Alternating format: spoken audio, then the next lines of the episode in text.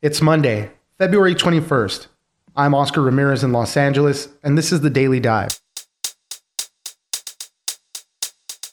The center for many of the discussions surrounding COVID policy, race, and gender is your local school board. School districts are having to navigate constantly changing health guidelines and other hot button issues while they face threats of violence, often from anonymous harassers. One school board member in Virginia named Brenda Sheridan was a target of many letters and voicemails in which she and her children received threats of death. School board members are asking for increased security during meetings, and police are having a difficult time tracking down the anonymous threats.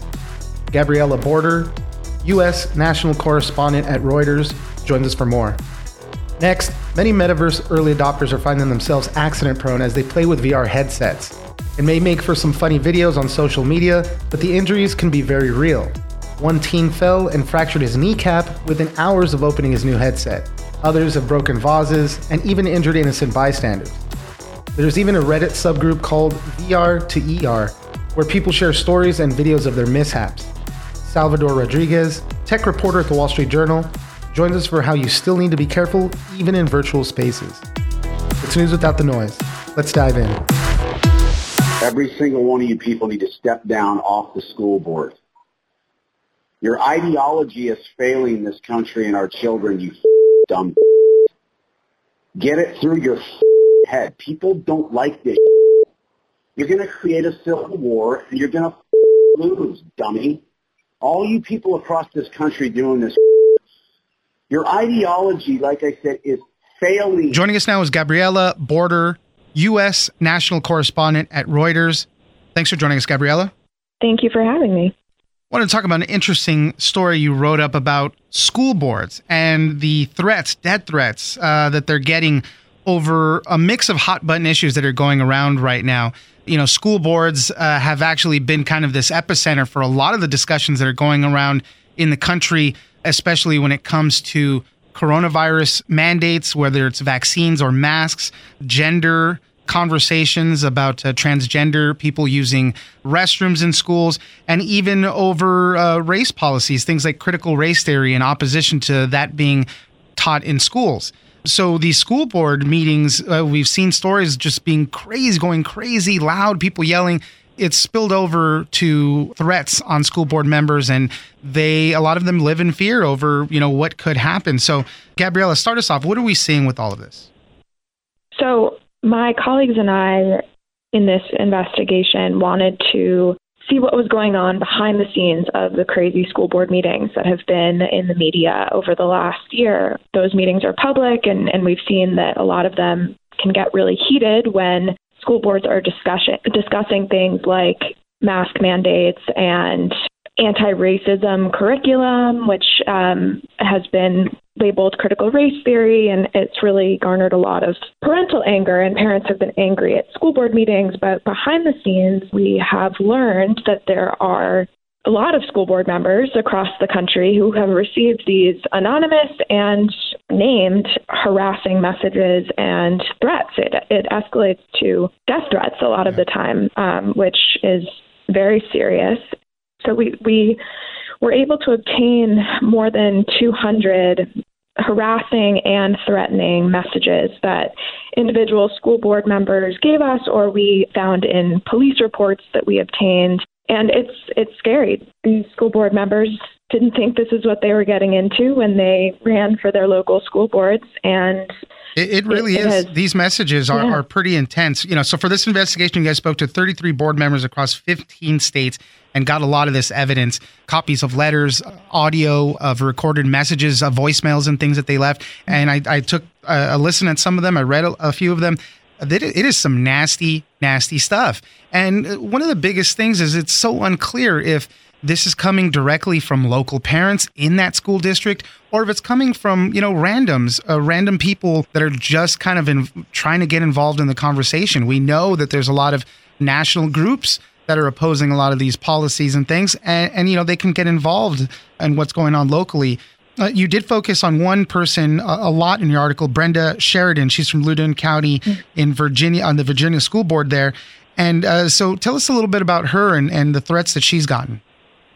More than half of the threats that we documented were actually threats and harassing messages. I should clarify, not all of them were outright threats, but there's a lot of vulgar language being used. Many of the threats that we documented went to Brenda Sheridan, who was the she was formerly the chair of the Loudoun County School Board, and Loudoun County got a lot of attention nationally over the past year, there there were very vocal protests against critical race theory outside the school board, and it was a county that had the national spotlight on it from pandemic related closures to its transgender policy. It was really um, yeah, a hit, county that riled up a lot of anger nationally. Yeah, they hit all the markers for all the conversations we're talking about.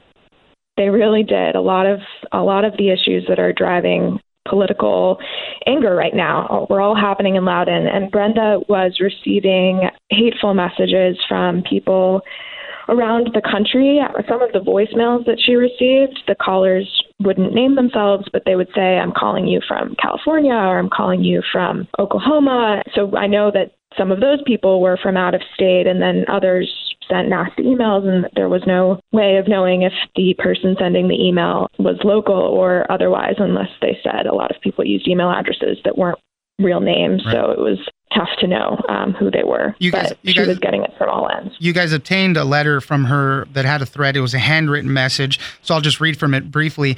And this letter was sent to her and one of her children. So it says, It's too bad that your mother is an ugly communist whore. If she doesn't quit or resign before the end of the year, we will kill her. But first, we will kill you. So, I mean, the threats are coming to her children as well. And that wasn't the only one that was directed at her family. And something that she said, which stuck with me and we quoted in the story, is a lot of these threats that are anonymous. She said, There's no way of knowing is that threat to kill me coming from my neighbor down the street who knows my routine, or is it someone across the country who maybe saw a news piece on me and has decided they hate me so much that they're going to reach out? The nature of a lot of these threats, uh, you know, as we mentioned, it's it's driving a lot of the political conversation that's going around right now, and a lot of it is positioned uh, kind of as this larger conspiracy to commit treason, impose tyranny, you know, the mandates, things like that. A lot of the threats are often in these grander terms rather than, um, "Hey, I don't like that X policy" or something like that. Yeah, I, I think there's a lot of rhetoric out there right now, a lot coming from the political right, a fear that government in all its forms, even people who govern the local school board, are trying to crack down on personal freedoms, or it, which would be in the case of, um, they would say, closing schools or mandating masks in classrooms. Or there's also a very common sentiment that school boards are trying to indoctrinate American children with an anti white, anti American worldview through some of the anti racism initiatives yeah. that school boards have launched in the last year. So I think we're seeing that really blowing up and that's that's what's coming out in a lot of the threats and, and harassment that school board me- members are receiving. And you guys did something really interesting in this investigation. You obtained some of these emails that were sending some of these threats and you wrote back to those email addresses just to see what's up, to see you know if they would either yep. talk to you more, identify themselves. You reached out to a, a bunch of them. Six people actually responded. What did they have to say? I got a lot of responses, actually, more than I thought I would. Six people.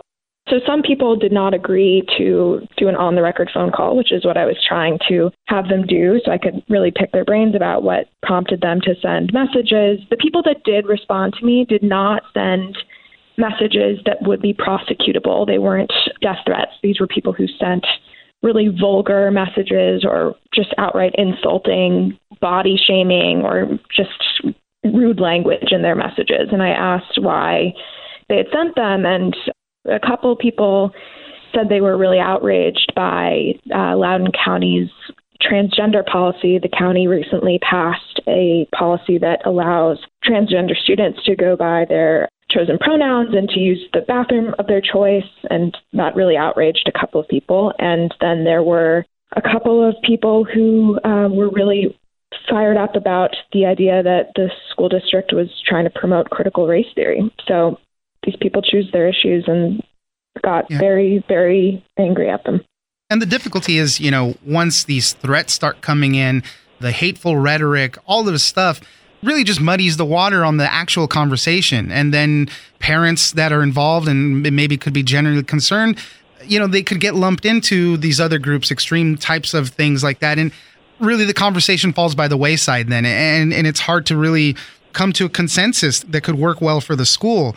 You know, the other trouble with all of this is investigating these anonymous threats. So police have had a hard time mm-hmm. tracking people down, one, or as you mentioned, uh, some things are just not prosecutable. You know, they might not mm-hmm. tip that scale enough to uh, it be criminal. Uh, so tell me a little bit about that because the a lot of police departments are having this problem. Free speech is protected, and free speech uh, includes pretty nasty insults. In order for a message to be considered criminal and prosecutable, it has to really cross a line and indicate that there is some real danger to the person receiving it. And a lot of these, as rude and as vile as they are, they don't they don't cross that line. And some of the ones that did cross that line came from anonymous senders and from police reports. We were able to see that in many cases, the police did try to look into who sent these messages and they came up with multiple IP addresses or like they came to dead ends as they were trying to figure out who the person was behind this email address or this phone number. So not giving a lot of reassurance to uh, the school board members, and and it's been yeah dead end after dead end on a lot of these. And they're calling for you know more enforcement, help from the FBI to investigate this. I know Attorney General Merrick Garland said that he would devote some federal resources to helping look into some of this stuff, threats at uh, at the school board level. What are we seeing on that front? So the Justice Department has convened a task force to look at threats against elected officials. The Justice Department and the FBI, both agencies, really declined to comment further for this story beyond what they have already said publicly that they are looking at these issues. We did hear from some of the school board members and the local law enforcement agencies that they were in touch with the FBI on a couple of these threats and they spoke more openly about how the FBI has been involved. But again, we have seen no arrests made for any of the more than 200 threats and harassing messages that we documented. So we know that there hasn't been too much success there. That being said, some of the times these investigations do take a very long time. So the Justice Department might be following some leads, but nothing has come of it yet. Well, I mean, it's definitely an interesting time. Uh, I suggest everybody check out Gabriella and her colleagues' piece on this. There's a lot of examples of some of the threats, audio, as I mentioned earlier, some really nasty stuff, but it's important to be informed about what's kind of going on on the other side of these things. Gabriella Borter, U.S. national correspondent at Reuters, thank you very much for joining us. Thanks so much.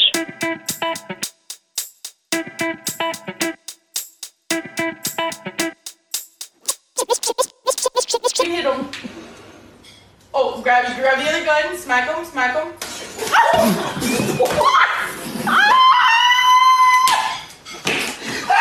Joining us now is Salvador Rodriguez, tech reporter at the Wall Street Journal. Thanks for joining us, Salvador. Thank you so much for having me. Well, this is a, a kind of a, one of those funny articles, uh, something that really makes for some hilarious TikTok videos and, and Reddit posts people that are the early adopters right now of the metaverse, you know, buying a lot of these VR headsets, um, are kind of accident prone, you know, not knowing exactly how much space you have and, uh, you know, either punching a TV, falling on the floor, punching somebody else. Uh, as I mentioned, we've seen a lot of these videos uh, swirling around on social media. So, uh, Sal, walk us through some of this because the sales of these VR headsets have gone through the roof just this past year. Yeah, VR has really been taking off. It seems like it finally has turned a corner. Might might finally be ready for prime time amongst consumers, and especially you know with the company that I cover most, Facebook, now known as Meta. You know they've gone all in on this whole thing. So it seems like it's starting to happen.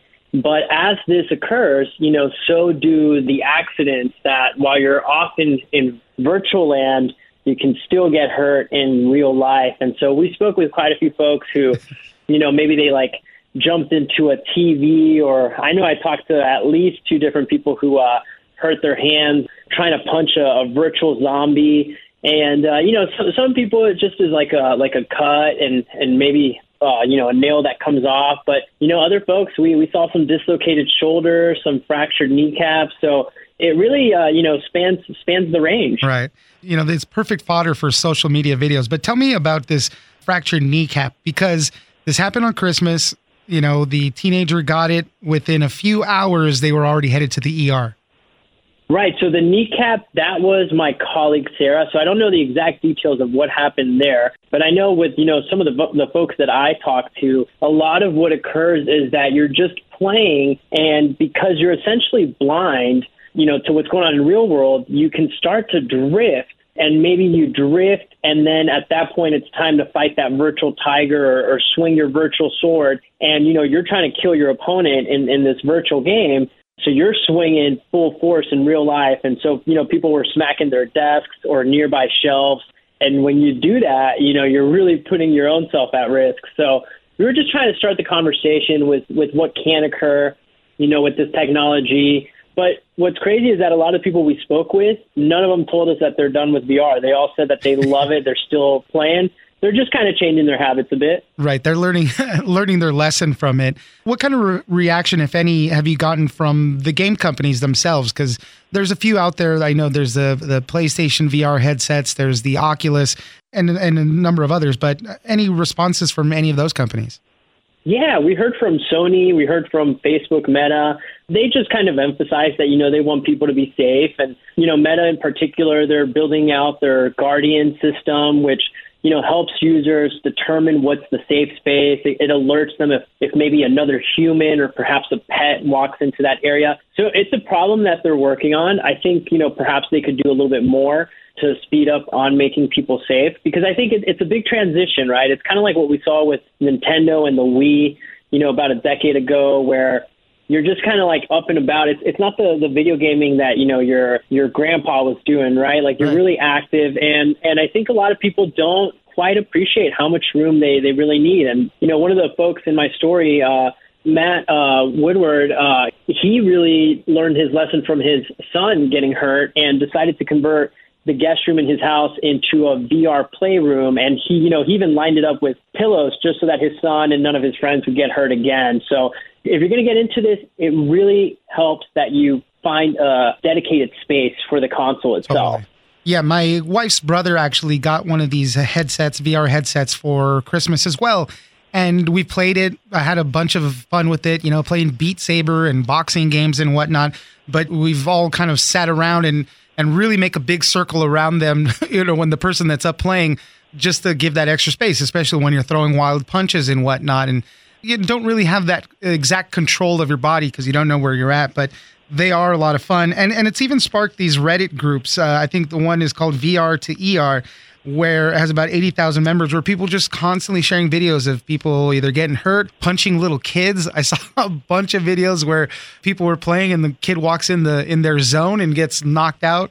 Yeah, no, it's crazy. It's a steady flow of content on Reddit. You know, I, I was seeing a lot of this on TikTok if you you know if you search for like you know VR fail on YouTube, you're going to find quite a few results for that.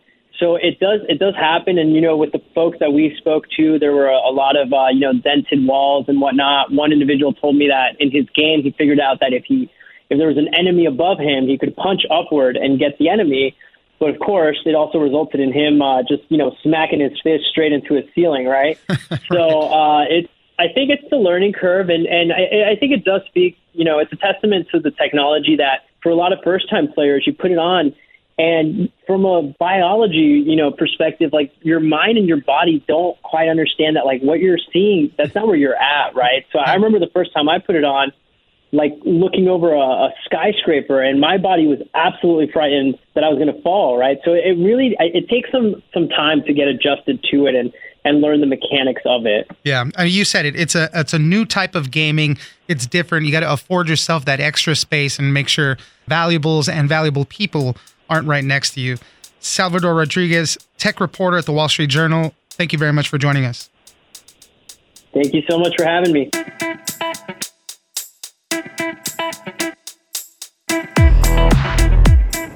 That's it for today.